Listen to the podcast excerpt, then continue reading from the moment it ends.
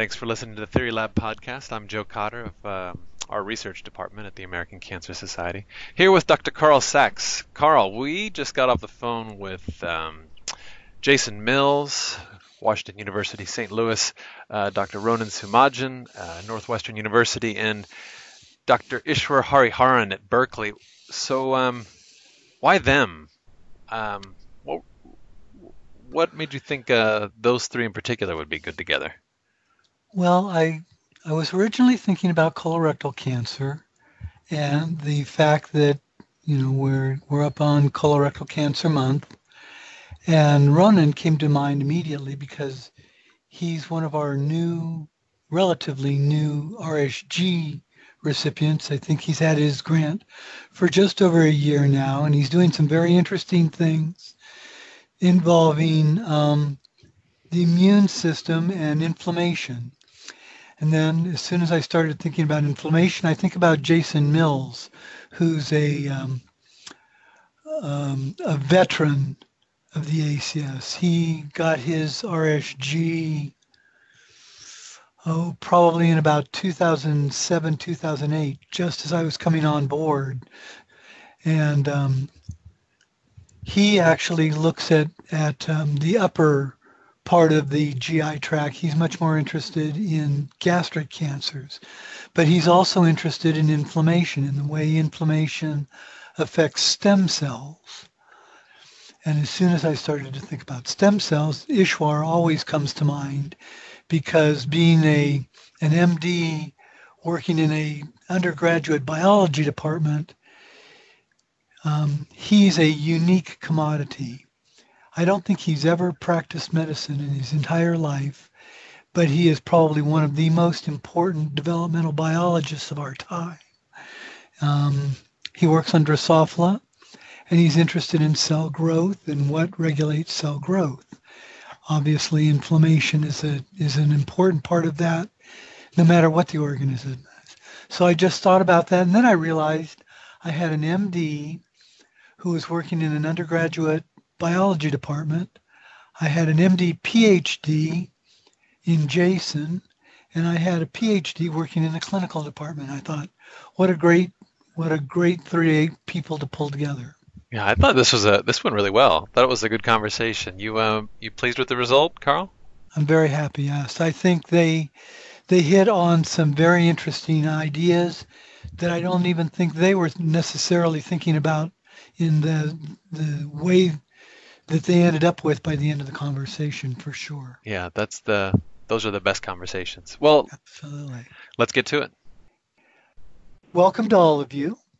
I think I would like to ask each one of you first off colorectal cancers, cancers that are actually anywhere along the gut tube. What is the thing that you think about first? And I guess I'll start with Ronen because you're the most directly focusing on colorectal cancer. Right, and of course, I focus on a subset of colorectal cancer. Absolutely. What, what, what, comes to my mind immediately is inflammation and injury mm-hmm. that leads to it. Mm-hmm. Well, and it, it seems to me that Jason, you're also worried about inflammation in the upper part of the uh, gastric system, yes?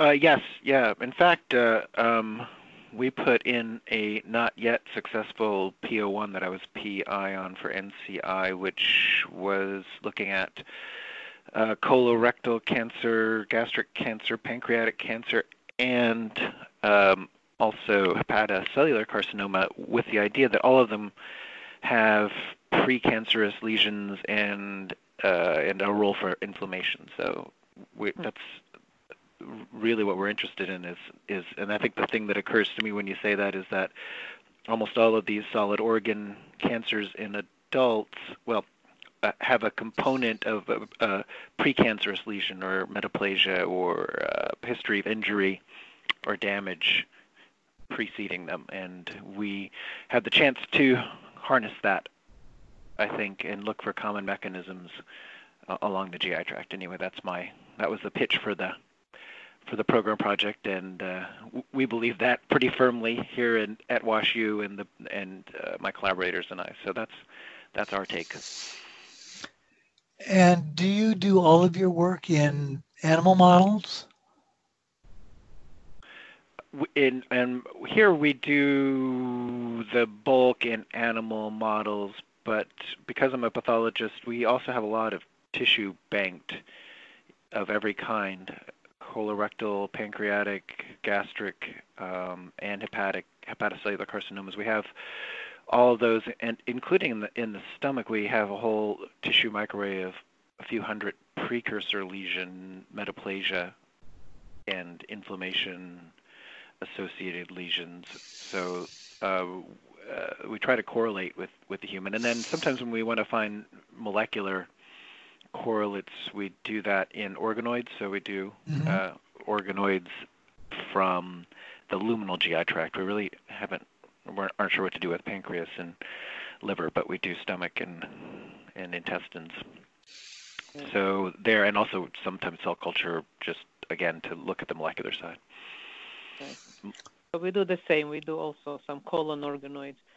Uh, but I wanted to add, even though we also bulk of the work in my lab also done in a in a mouse model, we use human um, cells, human cancer cells. So I, I will either implant uh, actually, you know, PDXs, so you know, patient-derived tumors, mm-hmm. or we will implant right. immortalized cancer cells. So there's still some component of you know human biology in it. And Ishwar.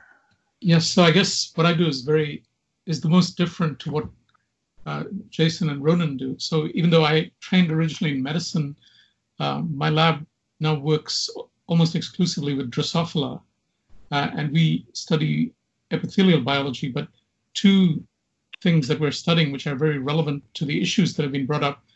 Um, obviously, the advantage of our system is that we can do quite sophisticated genetic manipulations to try to understand the, the genetic regulation of these processes.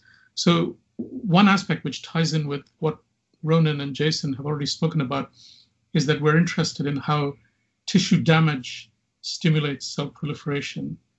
Um, and the other aspect, which we're getting very interested in more and more, is that we realize that um, most cancers and other types of overgrowth are, are, focal lesions, which means that they're, they're typically a clone of abnormal cells arising in a field of relatively normal cells.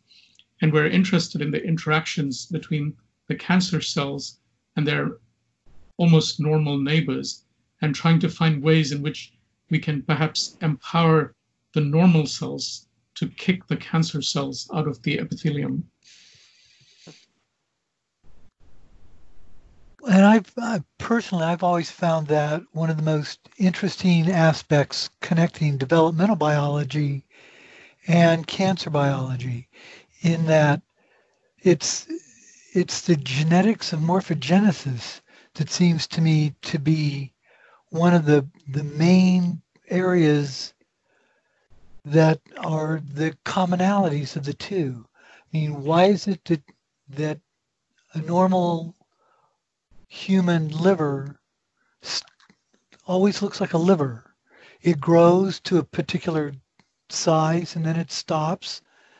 The organs around it always grow to the right size and then stop but there will be lesions, and I think that cancer itself, I I think I agree with you completely, Ishwar, that cancer really is a lesion on the normal tissue, and I think I know that Jason, I think you're thinking about metaplasias very much the same way, and it'll be interesting to me at least to hear the three of you talk about the inflammatory components to that and the other kinds of insults and how you can each maybe use your particular systems to ask subtly different questions.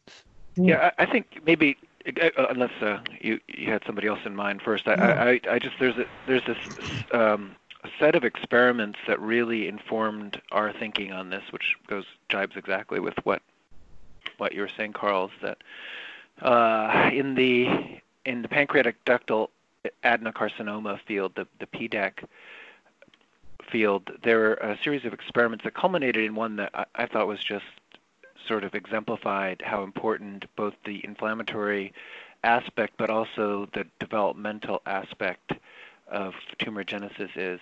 So, as you all probably know, I, I think it's fair to say the the and, and, I come sort of as an outsider, but we've been attracted to it because of this. Um, that one of the best mouse models we have for human cancer uh, in terms of being faithful to the progression, the um, resistance to, to, treatment once it's established, uh, even sort of the metastatic pattern, is in the pancreas, where you run uh, a constitutively active KRAS, which is what accounts for the vast majority of, pan- of cancers of this type in, in humans, in the acinar cells, so the mature, usually not very proliferative at all, long-lived cells that do the digestive enzyme secreting. And if you put that constitutively active KRAS in those acinar cells, I always build this up for dramatic effect, uh, people found that nothing happens at all. but uh, if you injure the pancreas, or you put p53 mutations on board, but those I think are a bit of a red herring in, in this experiment. Um, with regard to how we normally think about P53. But the main thing is if you injure the pancreas in a way that the acinar cells think they have to repair and then come back into this more embryonic like state that uh, they reprogram into, then suddenly that KRAS uh, mutation drives expansion of a clone. And and for whatever reason, uh, and this is kind of interesting too, if the cell competition stuff that Ishwar was talking about arises. For whatever reason, the surrounding cells don't respond to that that clone, and then you get a, a tumor that can progress completely uh, to metastatic cancer.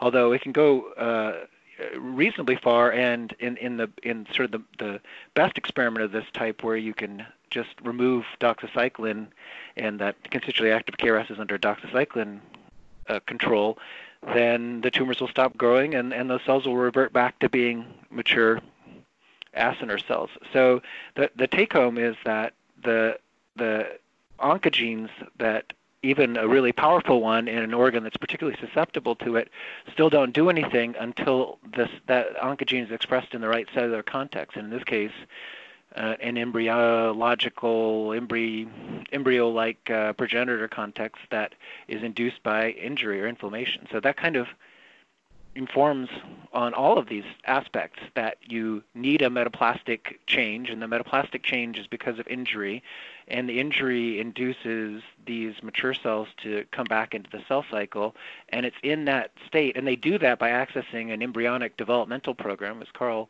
was alluding to, and then once they do that, and then they have an oncogene on board, then then those cells are in trouble. But even then, if it's only that one oncogene before other mutations come up, uh, if you get rid of that oncogene, then the cells either return or maybe at that point are recognized by neighboring cells. I, I don't think it's actually been worked out how the those tumors regress, but they, at least they, they, they stop growing. So uh, that's what really informs all of our thinking. And, and then the, the other aspect of it is that the the markers that mark this embryonic like progenitor cell in the pancreas in those experiments are pretty much the same that mark the first metaplasias you get in the stomach en route to gastric cancer and the ones that you get in, in Barrett's esophagus en route to adenocarcinoma of the esophagus. Um, and even some of the changes you get in plasticity events in, in the intestine, though it's more complicated there, uh, but also in the liver. So there's it's because probably they're all returning to that embryonic like um, endodermal uh, probably progenitor state to try to repair a lesion and then that embryonic state is pretty dangerous if you have mutations. So those are kind of how we yeah definitely see how inflammation intersects with with uh, development. And I, I guess the uh, one other aspect of this is that if you allow then that these mature cells that are not normally dividing can uh, reaccess the embryonic program, but then usually repair and then go back to being um, those non-proliferative cells, then that's also a great way for them to bank mutations that are not otherwise deleterious or, or clonogenic and start accumulating more and more somatic uh, mutations with age until maybe the last time they try to repair something and, and enter that stage and then progress as a clone. So that's pretty much our that's what what we're excited about, and uh, how it how it relates to developmental biology, which is of course how we kind of started on this whole project with inflammation and damage. So Ronan, how do you see uh, your studies in inflammation um, complementing Yeah. Jason? Yeah, this is actually great. So, so we we think uh, very similar things. So, as it appears, one one thing or one mutation is not sufficient to to, to induce cancer, and so what we actually think about is innate immune cells or neutrophils, who are very potent at uh, you know exacerbating inflammation and very locally, because those guys coming in and they are not everywhere. They, for example, in the colon, they localized to the crypts area, where actually exactly where uh, you know all the stem cell resides, all the progenitor cells cell, cells reside. And so we're actually very interested in, in asking those questions. So so if whether we have already one ongoing uh, thing like KRAS mutation or APC mutation or anything like this, can neutrophils, for example, contribute the other factor to drive carcinogenesis? And actually, we have some, you know, very interesting thoughts. Um, first of all, con- connecting to development, it's very interesting if we, for example, take out, you know, uh, uh, tumor grafts and we profile them, we see huge heterogeneity in those tumors, even though, you know, all the rest, uh, rest of the conditions were the same. But we when we think about it, we don't need. I mean, that's the problem with with the tumor, right? We need only one or two cells to be Right. uh, different to then escape all the all the checkpoints. Um, heterogeneity in what? Just to, what, what kind of heterogeneity? so various. For example, if we take them and we grow them, we can see that various subclones will grow in a different, in a, a completely different rates. They will have different morphology, and yeah. if if if we look at uh, mutations, some mutations like uh, T53 or you know, mutations that were uh, wild type in those cells, we can see some of them acquire this mutation, some of them are not. Uh, and so, but what we we just actually just published a recent paper with the support of ACS, the, where we kind of argue that uh, the, the neutrophils, for example, or in, they can, through inducing inflammation, they can provide this just one extra step where they uh, impair DNA repair. And so, and so, as you can imagine, if we cannot resolve uh, DNA damage in the right way, that's when uh, cells, well, some of the cells will die and some of the cells will progress to to become genomically unstable and, and, and cancer.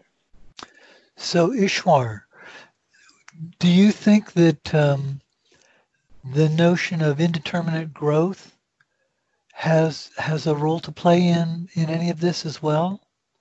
Those those organisms that have so-called indeterminate growth. Um, so, a- a- as you know, Carl, I've been very interested in this phenomenon recently.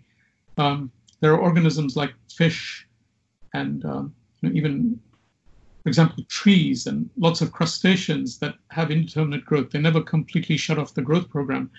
But I'm, I'm unconvinced whether that has anything to do with um, cancer because those organisms don't seem to be particularly predisposed to cancer. Um, you know, but on the other hand, I do think that um, shutting off growth when a tissue reaches the right size um, has something to do with cancer because, um, as you know, we've done genetic screens in Drosophila, which give us, um, you know, and we found mutations where tissues overgrew. Mhm. That was how we and other Drosophila labs, for instance, discovered the Hippo pathway Right. about um, now, now almost 15, 20 years ago.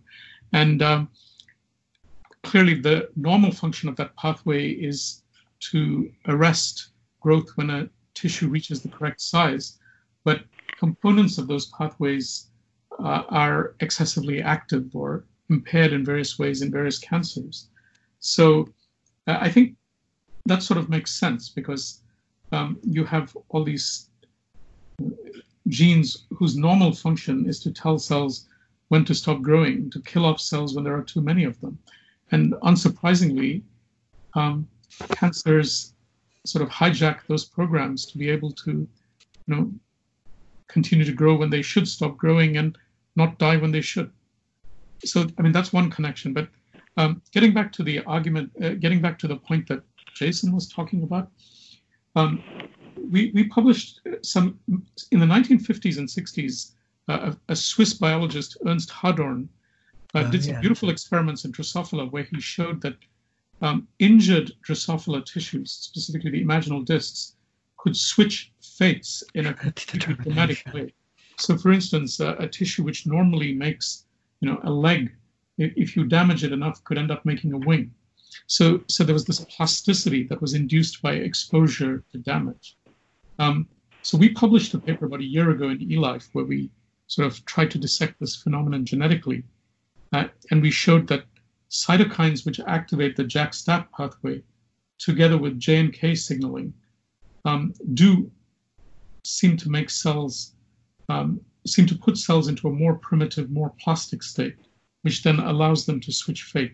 So this probably ties in with some of the things that both Jason and Ronan were talking about, because um, you know inflammation leads to the production of all these cytokines, right. these produced by white blood cells, um, and and and therefore inflammation and the presence of you know, leukocytes can maybe promote tissue plasticity and and cause switches into of cells into states where they're more susceptible to neoplastic transformation.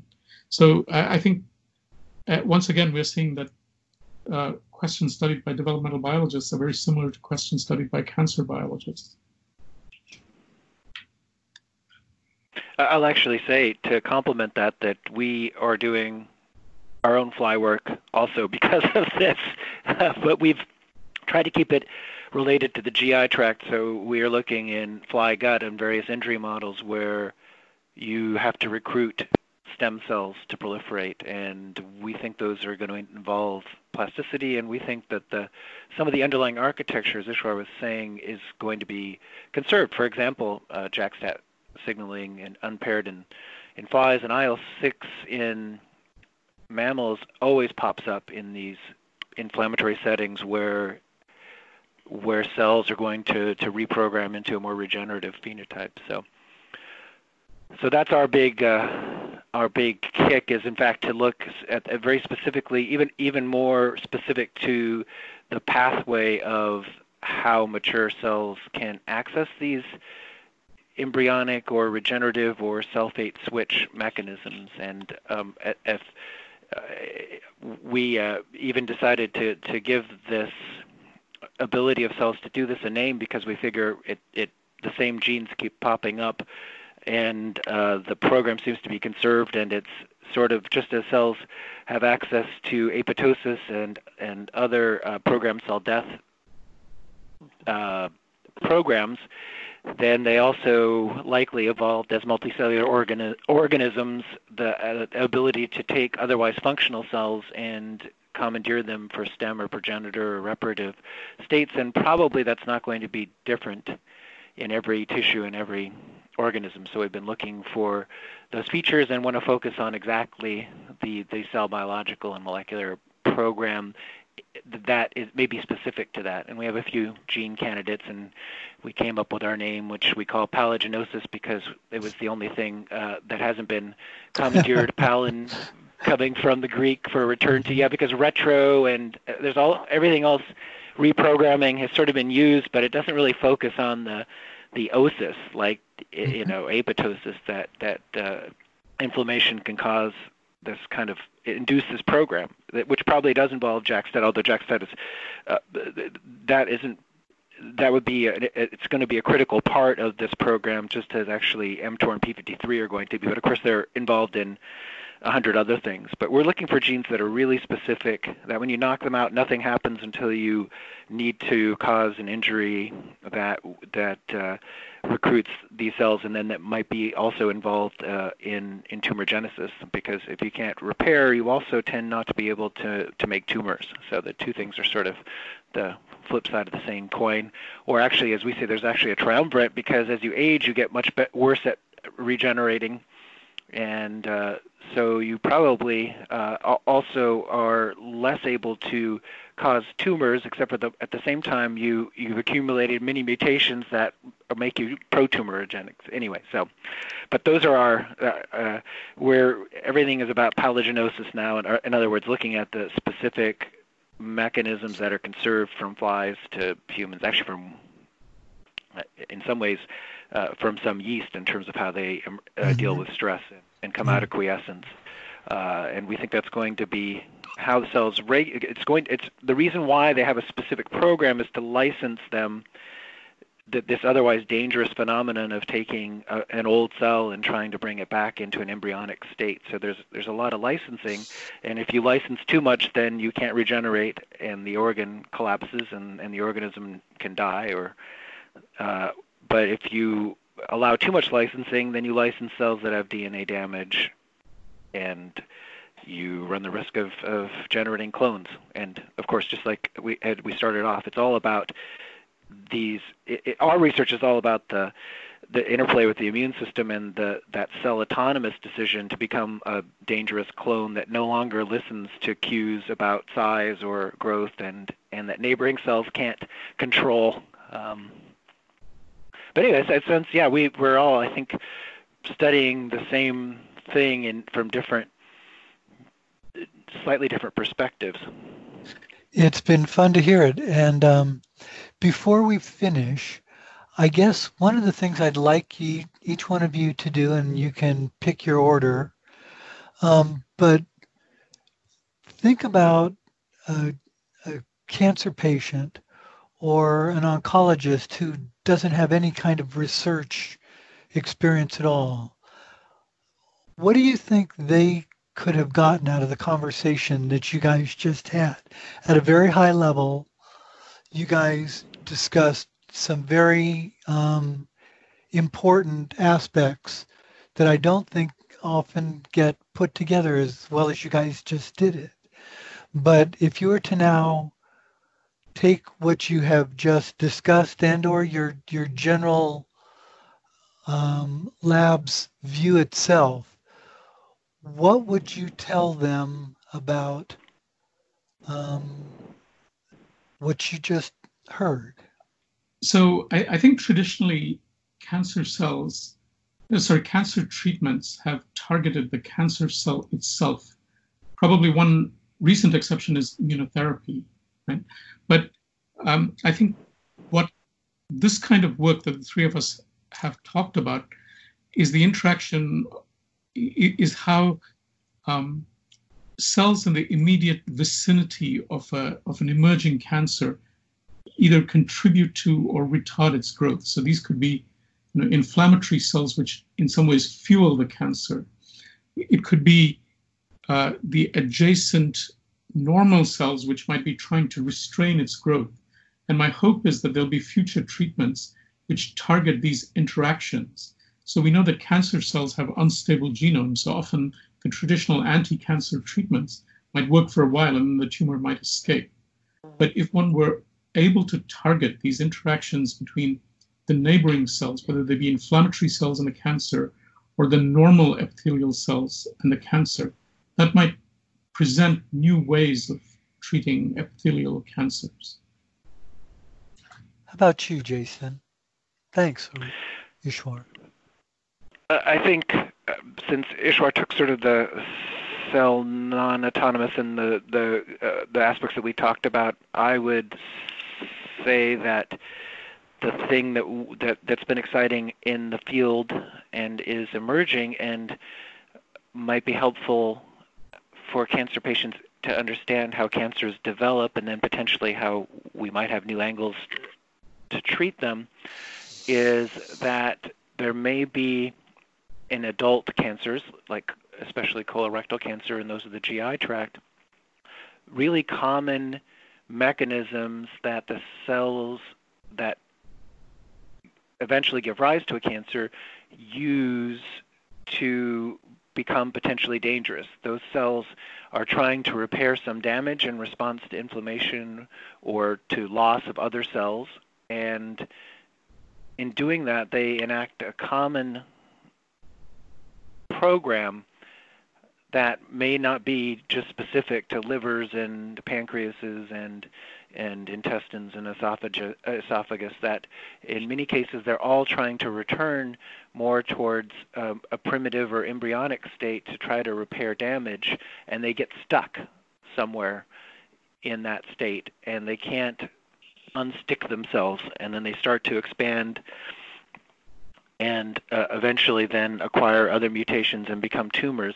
So if there's a lot more consistency in the way that cancers originate, then then we can maybe we we can be not so depressed about what happened to our optimistic thinking in the 70s when Nixon declared war on cancer and thought that maybe cancer was a single disease that that we could cure. And now we've become completely pessimistic and think that even within an organ um, uh, as Ronan said, uh, there's so much heterogeneity that every cancer is different, but there may be some more similarity than we expect in that all cancers were trying to, re- or, or the majority of cancers were trying to repair a lesion and to do this, they, they do many of the same things to try to access an embryonic program, which is something that we've known for 150 years or so that many of these uh, tumors have in common that they look much more embryonic than they look uh, like adults. So they're all trying to do that. And that has implications for the formation of cancer, but it also might have implications for what happens once a cancer is formed which I don't think we've fully explored, which is that when cancers are growing, they may think that they're still trying to repair some damage and they're constantly trying to re-access this program. And it's that ability to sort of cycle in and out of a of a reparative state that allows them to escape therapy. So if we could trick them all to either be um, more mature or all to be embryonic and reparative at the same time, then we might be able to, to synchronize them in a way to improve therapy. So that's our that's sort of how I would summarize a lot of, of uh, both my lab's interest and the field's interest in how and the things that we talked about, the three of us. Thanks, Jason. And Ronan, we'll leave it to you to um, to, to finish it, it off. Yes, the the uh, PhD in the clinical department. Yeah, no. So, just I think to summarize is uh, the way I view cancer, and I guess many people are, including all of us here, is cancer is basically a non-healing wound, and we should treat it as such. I think, and and what does what it means is that there are many players that contribute, you know, to cancer, uh, including you know the neighboring cells and the carcinogenic cells and the immune system and everything. And so I think when we think forward, it's very important just keep coming up with new combinations of drugs because I think, I mean, to actually get rid of cancer, we we just need to view it as a whole system and come up with and, and combine as many treatments as possible in one. Of course, personalized the different tumors. Of course. Okay, well, thank you all very much. I I don't know about anybody else, but I had a ball listening to the three of you just bounce ideas and things off of one another. Yeah, it was, it was fun. Thank you, John. Thanks, Carl and Joe. Okay, thank you so much. Everybody, good luck.